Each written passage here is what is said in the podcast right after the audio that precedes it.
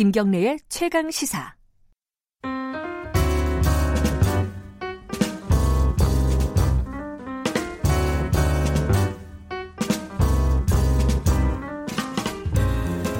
더 나은 미래를 위해 오늘의 정책을 고민하는 시간입니다. 김기식의 정책 이야기 식스센스 김기식 더미래연구소 정책위원장 나와 계십니다. 안녕하세요. 예, 안녕하세요. 오늘도 좀 공부를 하는 시간이 될 것 같습니다. 이게 이름은 많이 들었는데 아마 청취자분들도 그럴 거예요. 실제 내용을 잘 몰라요. 예. 이름만 유명하지. 라임 자산운용 그리고 옵티머스 자산운용 여기 뭐 대규모 환매 사태가 났다, 났다 환매 중단 사태가 음, 음. 났다 뭐 이런 얘기는 들었는데 이 두 사태가 사건이 뭐가 다르고 뭐가 같고 이게 좀 헷갈립니다 이거. 그 라임 자산 운용에 의해서 이제 사모펀드를 운영하는 옵티머스 자산 운용에서 또 다시 금융 사기 사건이 발생한 거죠. 두 네. 사건의 공통점은 어, 사기 사건이다. 아, 사기다 이거 예, 예. 우리나라 금융사에서 유례를 찾아볼 수 없는 금융 사기 사건이 연이어 발생한 음. 거죠. 사모펀드 시장에서. 네. 다시 말해서 어 지금 어, 라임 자산 운영 같은 경우는 무역금융펀드라고 하는데 투자를 했다가 네. 어, 실, 손실을 98% 손실이 났는데도 불구하고 그걸 숨기고 계속 판매하는 사기 행태를 보였다는 음. 거. 물론, 물론 다른 범죄도 있습니다만 음. 이제 이쪽 그 옵티머스 자산 운영은 공, 모집을 할 때 공공기관의 매출 채권에 투자한다. 그러니까 음. 안정적이다. 이래가지고 수익률은 낮지만 안정적이다. 이렇게 해놓고는 실제로는 무슨 뭐 대부업체 등의 이 사모 사채를 투자를 한 걸 이걸 속인 거죠. 어, 음. 어, 그래서 이제 사기 사건이라고 하는 점에 있어서는 공통적이고요. 음. 다만 라임은 어, 투자 손실을 숨긴 은폐한 건데 비해서 네. 이그 옵티머스 자산 운영은 실제로 투자자를 모을 때 얘기했던 것과는 전혀 다른 투자를 음. 해놓고 서류를 조작하는 이런 음. 형태가 벌어졌다는 점에서 조금 다르죠. 간단하게 이야기하면 사기다 둘 다. 네, 네. 금융 사기인데 어, 서로 약간의 내용은 다르다. 근데 지금 말씀하시는 걸 보면은 옵티머스 사건이 자산운용에서 벌어진 일이 더 심각한 일이라고 볼 수 있는 거예요. 그렇죠. 왜냐하면은 네. 이거는 예를 들면 손실이 난 걸 숨기는 거는 보다 음. 아예 처음부터 그 이 자기가 투자를 어디다 하겠다고 해놓은 음. 거를 그대로 안 하고 예, 했다가 예. 손실 나서 숨기는 게 아니고 예. 다른 데다 투자를 하고 그거를 음. 조작을 하는데 문제는 우리나라 예탁결제원이라고 거래소 자회사로 있는 이제 공공기관이 있습니다. 여기가 사무관리를 위탁받아서 이 자산운영 내역을 이제 증빙서를 발급하게 돼 있는데 아, 예. 뭘 이게 분명히 사업 사채에 투자했는데 이거를 공공기관 매출 채권에 투자한 걸로 서류를 제목을 바꿔달라고 요구를 했는데 그걸 그대로 받아서 아, 해준 거예요? 그렇죠. 음. 이 사기 허위 조작 서류를 공공기관에서 발급을 해줬습니다. 음흠. 그러니까 이거 심각한 문제죠. 또 그 다음에 하나은행이 지금 수탁회사에서 이그 롭티머스 자산 운영에서 어떤 자산에 음. 투자해서 편입해라라고 하면 그 거를 이제 대행해 주는 데인데 그러니까 당연히 예를 들어서 매출 채권 그 공공기관 매출 채권 하기로 돼 있는 데가 엉뚱한 데다가 어, 자산 매입해서 편입하라고 지시하면 이거 이상하다라고 봐야 음. 되는데 우리나라 굴지 하나은행이 그걸 그냥 시키는 대로 했다는 거죠. 어. 그러니까 이거는 어, 그 행태뿐만 아니라 관계된 금융기관들의 어, 어떤 모랄 해자들랄까 뭐 검찰이 수사하면 여기 이 과정에 또 다른 어떤 부정 행위가 음. 또 유착이라든가 금품 어, 돈이 부정한 돈의 거래가 음. 있을 수 있겠습니다만 어쨌든 이런 유수의 굴지의 금융기관들이 연루됐다라고 하는 점에서는 더 심각하다고 봐야 되겠죠. 그게 이제 아까 말씀하신 뭐 도덕적 해이인지 아니면 진짜 공모를 한 건지 이건 아직까지는 정확하게는 안 나왔고요. 아마 이제 라임 자산 운영의 경우에도 음. 이정필의 그런 불법 행위를 하는 과정에서 그거를 이제 그 설계해주고 돈을 대출해줬던 신한금투의 음. 어, 직원과 본부장이 결국은 이제 부정한 어, 음. 행위를 해가지고 지금 구속되고 사법 처리되지 않았습니까? 예. 아마 비슷한 일이 옵티머스 자산 운영의 그런 허위 그 서류가 발급되고 어, 자산이 편입되는 데 있어서 어, 부정한 이 결탁이 음. 있, 는 것으로 아마 검찰 수사에서 나오지 않을까 싶습니다. 음, 지금까지 지금 상황을 보면은 보면, 예, 예. 예. 근데 지금 이게 둘 다 이게 넓은 의미로 보면 사모펀드라고 할 수 있는 거죠. 예, 네. 예. 이 사모펀드가 뭔지도 모르는데 사실은 사고만 계속 나는 거예요. 이거 왜 그런 거예요? 이게 뭐 이유가 있나요, 특별히? 예, 그러니까 예를 들어서 제도를 운영하는데 예. 뭐그 열순사가 한 도둑을 못 잡는다고 예, 예. 뭐 어떤 그 나쁜 의도를 가진 자가 아주 일탈 행위를 해서 불법을 했다면 그거는 이제 그자의 문제이겠지만 음. 이게 연이어 발생한다라고 하는 거는 그 사람의 문제가 아니라 제도의 허점이 있다라고 봐야 되는 거죠. 음, 그 네. 핵심은 이제 2010 지금 아마 금융위가 국회가 열리고 청문회 열리고 국감을 앞두고 굉장히 지금 속된 말로 후달리고 있을 겁니다. 아, 왜냐하면 때문에 예. 금융위로서는 지금 자불안성인 게 2015년도에 사모펀드의 그 규제를 완화했는데 그때 원래 국회에 보고할 때는 사모펀드의 어떤 진입 장벽을 낮추는 수준에서의 음. 규제 완화를 한다고 했는데 법을 그렇게 개정해 줬더니 시행령을 고치는 고 감독 규정을 고치는 과정에서 이 펀드의 자산 운영 규제를 다 풀어줬습니다. 아하. 과거에 엄격하게 제한하고 있던 예. 것들을 규제를 풀어줬을 뿐만 아니라 그러니까 규제를 풀어줬으면 사후에라도 감독을 통해서 그렇죠. 감시하고 못하게 해야 될 거 아닙니까?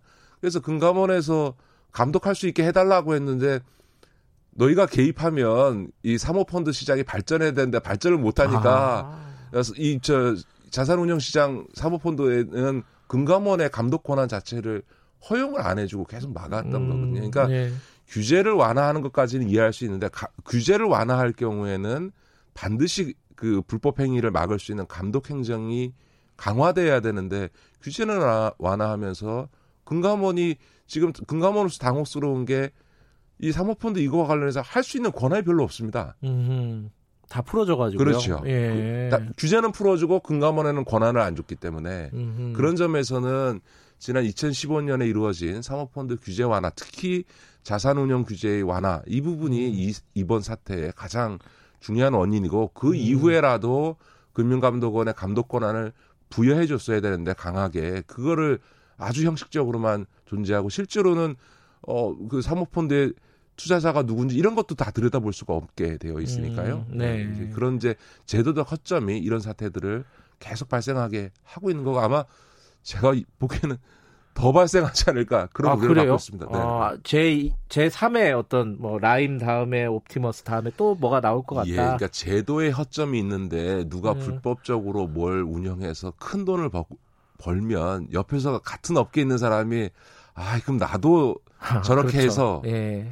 좀 큰 돈 벌어야지 이런 유혹을 느끼게 되잖아요. 음. 그러니까 지금 라임도 그렇고 이 옵티머스도 그렇고 지금 폰지 사기 수법들을 써가면서 하여간에 어떻게든지 뒤에라도 고객 자산을 그 투자금을 받아서 앞에 손실 난 걸 메꿔 주기만 하면 음. 이 문제 안 된다. 그러니까 지금 환매 중단 사태가 벌어지니까 이게 다 현실화된 것이지 환매 중단이 이루어지지 않았으면 이런 불법 행위가 계속 이루어졌을 음. 거 아닙니까? 이제 그런 유혹을 업계 운영자들이 느끼게 되는데 이 제도의 음. 허점으로 보면 아마 이 두 군데 빼고도 또 다른 데서 비슷한 문제가 음. 발생하지 않을까 그런 생각이 듭니다. 그 자산 운용사도 그렇고 이제 제도적인 그 관리를 했던 금융위 금감원 책임 네, 뭐다 네. 있는데 이걸 판매한 직접 판매한 은행도 책임에서 자유로울 수 없는 거 아니에요? 그렇죠. 그러니까 예. 지금 이제 판매한 은행 등에서는 이런 얘기합니다. 우리도 사기의 피해자다. 우리가 그렇게 주장하겠죠. 어, 본인들은 어, 우리가 그렇게 어. 불법으로 손실난 걸 숨겼는지 혹은 공공기관 매출 채권에 투자한다고 그러고 사모사채에 투자했는지 음. 우리도 알 수 없었다. 이런 항변을 해요. 제가 그 누구한테도 그 얘기를 듣고서 그 얘기를 했어요. 아니 전문 금융기관인 당신들도 모르면서 소비자는 그러면 어떻게 아냐? 그러면 팔질 말았어야지. 그런 아. 거죠. 예를 들어서 고객들이 신한은행이 됐든 하나은행에 가서 이, 이, 이 사모펀드 상품을 살때 네. 라임 자산운용, 옵티머스 자산운용이라는 걸 알기나 했겠습니까? 그냥 국내 1등 은행 신한은행에서 판다니까 믿고 산 거고. 그렇죠. 예. 어? 국내 굴지은행 하나은행에서 판다니까 그냥 산 거잖아요. 예. 그런데 판매사들이 우리는 이렇게 불법 행위하는 걸 몰랐다. 그러면 일반 개미인 국민들은 도대체 무슨 수로 알겠습니까? 그러니까 음. 이렇게 나오면 결국은 두 가지 방법밖에 없습니다. 그러면 이 팔지 마라. 음. 어, 지금까지는 책임도 안 지면서 이런 그 펀드 상품 팔아서 수수료만 이익만 챙기고 문제 터지면 책임 안 진다. 그러면 이거는 국민들을 상태로 어, 사기에 공범이 되는 거니까 그러면 아예 음. 팔지 마라라고 예. 하거나 아니면 판매사에게 이 펀드가 실제로 외부에 공표한 대로 투자자에게 알려준 대로 자산을 매입하고 운영하고 있는지 음흠. 손실이를 숨기고 있지 않은지를 확인할 의무를 부여하고 만약에 손실이 이런 사기적 수법에 의해서 날 경우는 법적으로 아예 배상 책임을 지는 형태로 규제를 하든지 둘 중에 하나인 거죠. 그러니까 돈은 벌고 싶고 책임은 안 지겠다. 이런 식으로 나오면 은행들이 저는 국민들로부터 금융기관의 가장 중요한 신뢰를 잃어버린다. 저는 이렇게 생각합니다. 음. 근데 지금 금감원이요. 라임 자산운용 무역 금융펀드 네, 여기에 네. 투자했던 사람들한테 원금 100%다 줘라. 네, 네, 손실 네. 보장해 줘라. 예. 보상해 줘라. 예, 예. 요렇게 결정을 내린 건 처음 아니에요? 그렇죠. 금융 역사상 오. 어. 처음 결정이고요. 네. 그리고 더군다나 은행들이 나 이런 데들이 판매사들이 이걸 수용을 할 듯한 분위기입니다. 아, 왜냐 아, 이게 이제 최초의 일이 되는데 그거는 앞서도 말씀드렸던 것처럼 이 라임 자산운용 사태가 대한민국 금융사에 없던 희대의 음. 금융 사기 사건이거든요. 이건 이제 그 전까지 손실 배상과 관련된 논란이 있었던 키코라든가 DLF라든가 이런 거는 이제 주로 불안전 판매 이슈. 그러니까 네. 제대로 설명했냐의 문제니까 음. 설명을 제대로 했다는 쪽과 설명을 제대로 못 들었다는 쪽 간에 공방이 있을 수 있는 건데 음. 이건 명백한 사기 사건이니까 더군다나 예. 2018년도 11월 달에 그 이미 그 무역금융 펀드가 완전히 거의 전액 손실 처리되는 걸 알고 난 다음에도 펀드를 판매한 거는 명백히 사, 음. 사기에 공, 공조한 거니까 이거에 대해서는 100% 어, 배상해라라는 결정이 나오는 게 너무 당연하고 어그 은행 등에서도 이거는 수용하지 않을 수 없지, 없을 거다 이렇게 저는 그렇게 봅니다. 아 그럼 이 돈은 은행들이 물, 무는 건가요? 그렇죠. 아, 물고 예. 그 다음에 이제 구상권을, 구상권을. 행사해서 음. 그 라임 자산 운영에다가 이제 구상권을 행사하는데 구상권 행사해봐야 뭐 이미 다 손실 났는데 그렇죠. 아. 그 사람 뭐 감옥 가고 이러면은 뭐, 뭐 네. 받아낼 수가 있겠어요. 아니 이미 라, 인 자산 운영은 지금 돈이 없습니다. 아예 이미 돈이 손실, 손실이 났으니까. 네. 네. 자, 그런데요. 지금 말씀하신 게 보면은 이제 사모펀드에 좀 제도적인 허점들이 있다. 네, 네, 그리고 네. 다뭐 관리 감독도 못했고 은행도 공범에 가깝고. 근데 지금 이제 전수조사 하겠다는 거 아닙니까? 네, 그렇죠? 네, 네, 그러면 조금 나아지는 건가요? 어떻게? 저는 뭐 10년이 걸려도 전수조사 하겠다. 이건 참 그 당혹스러운 얘기입니다. 저는 아, 부적절하다고 생각합니다. 음... 지금 당장 이런 피해가 발생하면 당장 지금 저는 그 이 사모펀드 문제와 관련된 제도적인 대책을 음. 마련하고 조기에 입법하고 어, 감독 규정을 고치어야지 음. 이 수많은 그 사모펀드 자산운용사를 전수조사하기 위해서 10년의 세월을 그러면 10년 동안 이 상황을 계속 방치하겠다는 거냐라고 하는 아. 점에서 금융당국에서 지금 이걸 전수조사하겠다라고 하는 거는 어느 분이 SNS에 쇼다 이런 얘기 하는데 음. 사실은 저는 적절하지 않다. 이렇게. 현실적으로도 가능하지 않다. 아니 할 수는 있겠지만 그 시간 동안 그 공을 들여서 예. 그 시간을 보내야 되겠냐라고 하는 네. 거고요. 지금은 이제 자꾸 이제 앞서도 말씀드렸던 건 이 사태의 제도적인 허점을 음.